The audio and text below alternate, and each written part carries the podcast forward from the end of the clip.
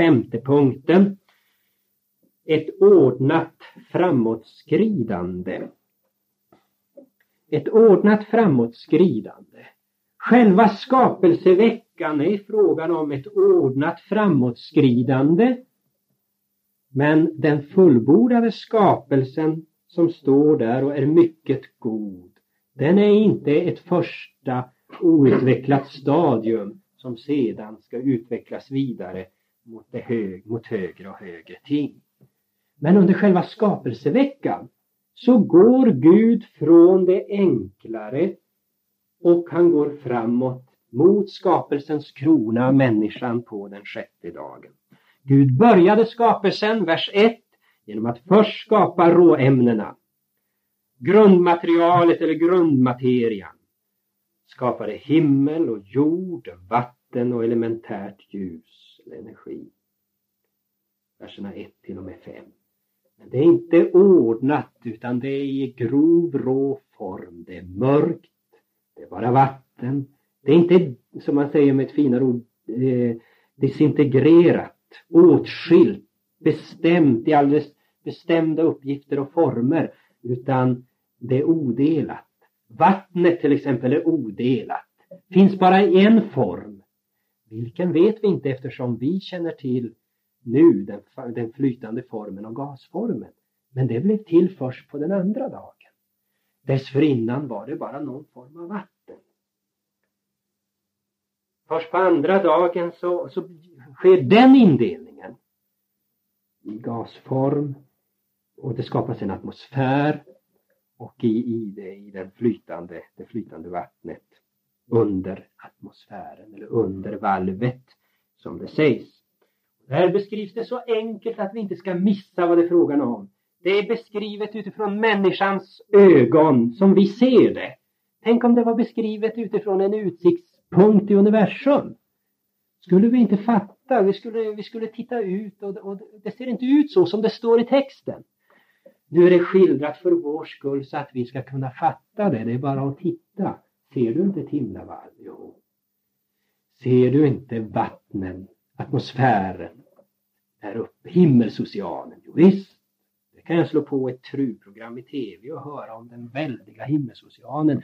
Och vilka enorma mängder av vatten som finns här även på den klaraste av alla klara sommardagar. Jag vill inte tala om hur mycket vatten det bara finns i mig som står här. Hur mycket är det? 60 procent, någonting sånt. Och vi glömmer så lätt att, att eh, när Gud har skapat så har det inte alltid varit exakt som nu. Den första dagen var inte som det är nu. Den andra och tredje dagen var inte som det är nu när det gäller sol, måne och stjärnor. Så gör vi våra bedömningar och beräkningar bara utifrån nuet som det är nu. Om man har sagt till exempel det är för galet att Gud har skapat växter, vegetation på tredje dagen men solen hade ju ännu inte fått sin funktion som den nu har så det var ju helt galet. För utan sol blir det ju inget klorofyll och då kan det ju inte leva. Då kan man ju svara för det första om det var samma behov då som nu så var problemet inte så stort när det bara var frågan om en dag istället för miljoner år som evolutionisterna vill ha det. Och för det andra så får vi inte utgå ifrån att de lagar som Gud efterhand sätter i funktion under skapelseveckan, de lagar han sätter i funktion från och med fjärde dagen, var i funktion också under tredje och andra dagen. Förmodligen inte. Gud skapar alltså först det hela eh, utan att vara helt uppdelat. På andra dagen sa vi så delar han på vattnet. Och på tredje dagen så delar han det flytande vattnet här nere. Så att det torra blir synligt. Så att marken kommer fram och han befaller landet eller marken att frambringa vegetationen med dess olika sorter. Gräsörter som gav frön och fruktträd som i sig har, har, har frukter med frön i. För att det ska leva vidare, kunna föröka sig. Och sålunda blev den nakna jorden klädd med en brokig flora, varje sort så konstruerad att den kunde producera sin egen avkomma. Och det tar vi som självklart. Det är klart att om jag tar äppelkärnor och sätter i marken så blir det inte plommon, utan det blir äpplen. Ja, det blir det. Men det är fantastiskt att det blir det. Att just exakt i smak och sort och saftighet och färg kan på något sätt finnas i dessa små märkliga frön. Och så är det gjort genom hela skapelsen. Så att det kan producera sin egen avkomma. Och så nästa dag då den fjärde gjorde Gud solen, månen och stjärnorna och placerade dem på himlavalvet. Det elementära ljuset koncentrerades nu till dessa himlaljus. Och deras syfte är att ge ljus på jorden och att indela tiden i dagar, månader, högtider och år. Och de har fortsatt att göra det sedan dess. Och Gud har också lovat efter syndaflodens slut att han till yttersta dagen ska låta det vara höst och vinter eller köld och värme. Dag och natt. Nu har jorden då gradvis av Gud gjorts till en lämplig boning för levande varelser. Och då går han vidare på femte dagen och så kallar han fram ett otal olika sorter av fiskar och fåglar. Och han välsignar dem och han gör det möjligt för dem att föröka sig på jorden. Vers 20 till 23. Och så på sjätte dagen så befallde Gud jorden att frambringa alla slags levande varelser. Återigen, med sitt ord befaller han fram ur jorden boskapsdjur, vilda djur och kräldjur, var och en efter sin sort. Och han gav dem samma välsignelse som fåglarna och fiskarna, alla havets djur. Och så slutligen på den sjätte dagen också så formade han den förnämsta skapelsen för vars nytta, användning och njutning han hade producerat allt det andra, inrättat hela sin värld för just människan. Så skapar han människan av stoft från jorden. Detta är som ni ser ett ordnat framåtskridande under dessa sex dagar. Och de som säger Bibeln säger ingenting om hur Gud är skapad, bara att Gud är skaparen. De vet tydligen inte vad de talar om. Så går vi till den sjätte punkten. Skapelsens yttersta mål, det är Guds ära. Guds ära. Du, vår Herre och Gud, är värdig att motta pris och ära och makt Ty du har skapat allting och därför att så var din vilja kom det till och blev skapat. Var tror ni det här står? Uppenbarelseboken 4, vers 11. Eftersom Gud skapat allting från ingenting genom sitt ord och sin vilja så är hela skapelsen en manifestation av hans allsmäktiga makt.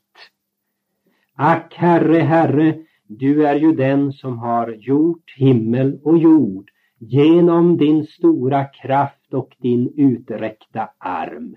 Intet är så underbart att du inte skulle förmå det. Jeremia 32, vers 17. Och Guds vishet lyser fram i skapelsens under, i skapelsens mångfald, i variationen, i ordningen, i harmonin. Eller om vi skulle fråga Ingemar här så skulle han säga i, i ekologin. Det är ju fantastiskt. Om ni bara tittar på enskildheter hos människor, fingeravtryck eller våra ögon eller, eller går ut och tittar på grässtrån eller på, på blad från träden som nu gulnar och så jämför två stycken. Eller jämför iskristallerna. Eller snöflingorna. Obegriplig mångfald, suveränitet, ordning och ändå inte lika. Guds vishet lyser fram i allt detta. Hur mångfaldiga är inte dina verk, o Herre? Med vishet har du gjort dem alla. Psaltaren 104, 24. Så inför allt detta så borde ju människan krypa ner lite grann nedböjd inför denne store, mäktige, oändligt vise Gud. Och eftersom allt som Gud skapat i sig är mycket gott, kapitel 1, vers 31, och det är avsett för människans nytta och människans bruk eller användning, kapitel 1, vers 28, så vittnar hela skapelsen om att Herren är så god. Det vittnar om hans godhet. Så går vi till den sjunde punkten.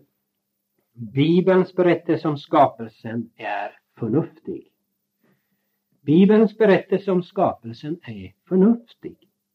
Jämför man med hedningarnas skapelsemyter och jämför man med moderna evolutionisters teorier så är Bibelns berättelse om skapelsen den mest sunda och förnuftiga. Det är dåraktigt att anta att universums grundmateria kommit till utan någon primär eller första orsak. Det är dåraktigt att mena att den inte har kommit till genom en skapelseakt av ett högsta väsen. En överlägsen, obegriplig, stor intelligens. Det är lika dåraktigt att tro att denna materia av sig själv, utan intelligent ledning eller målinriktat inflytande från samma höga väsen, utvecklats genom en serie av slumpartade och under oerhört lång tid pågående utvecklingsprocesser. Till dess att det når fram till dessa många och mångsidiga former som vi nu finner i naturen. Även från förnuftets ståndpunkt så är alltså Bibelns berättelse om världens skapelse mycket mera trovärdig än alla vetenskapsmäns teorier. Om vi måste medge att det krävs en högsta kraft, en högsta kraft och en högsta intelligens att skapa den materia av vilken denna värld är komponerad. Om man är dåraktig, om man inte antar det. Om vi då måste medge det, att det krävs en högsta kraft och intelligens att skapa den materia av vilken denna värld är komponerad. Så måste vi också medge att han är väl skickad att ge denna materia form och ordning inom sex dagar.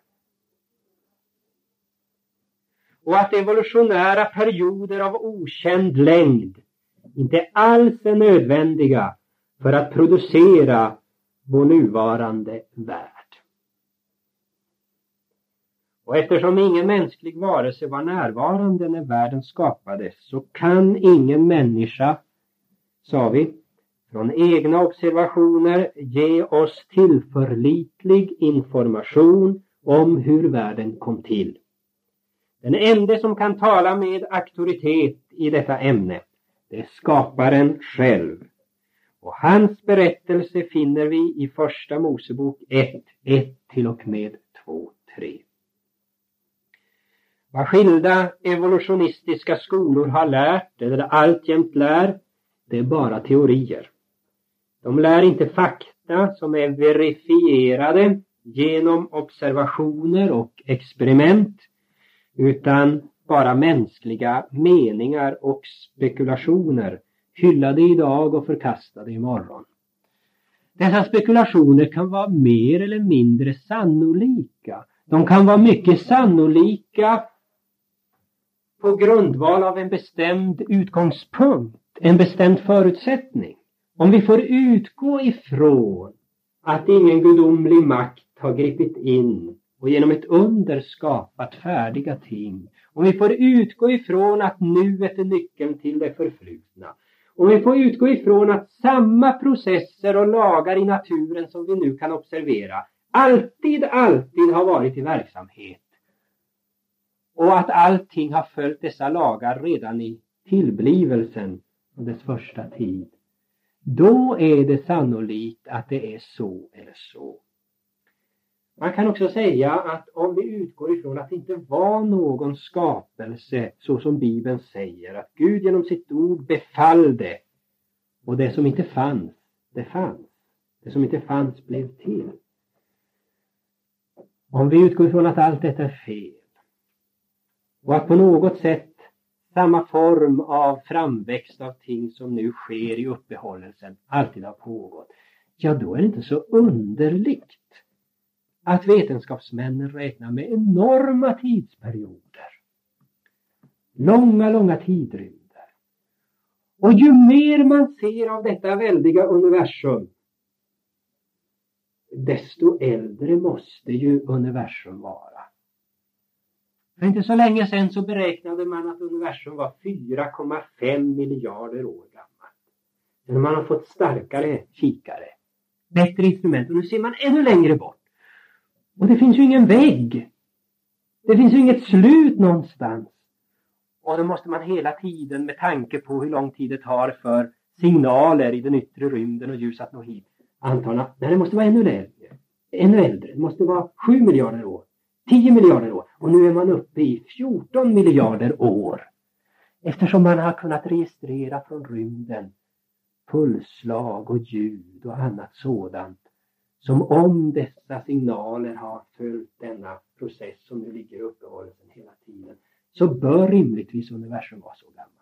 Jag har nyligen fått ett par nobelpristagare som, som har studerat sådana här fenomen och de vill då stryka under att givetvis måste universum vara 14 miljarder år.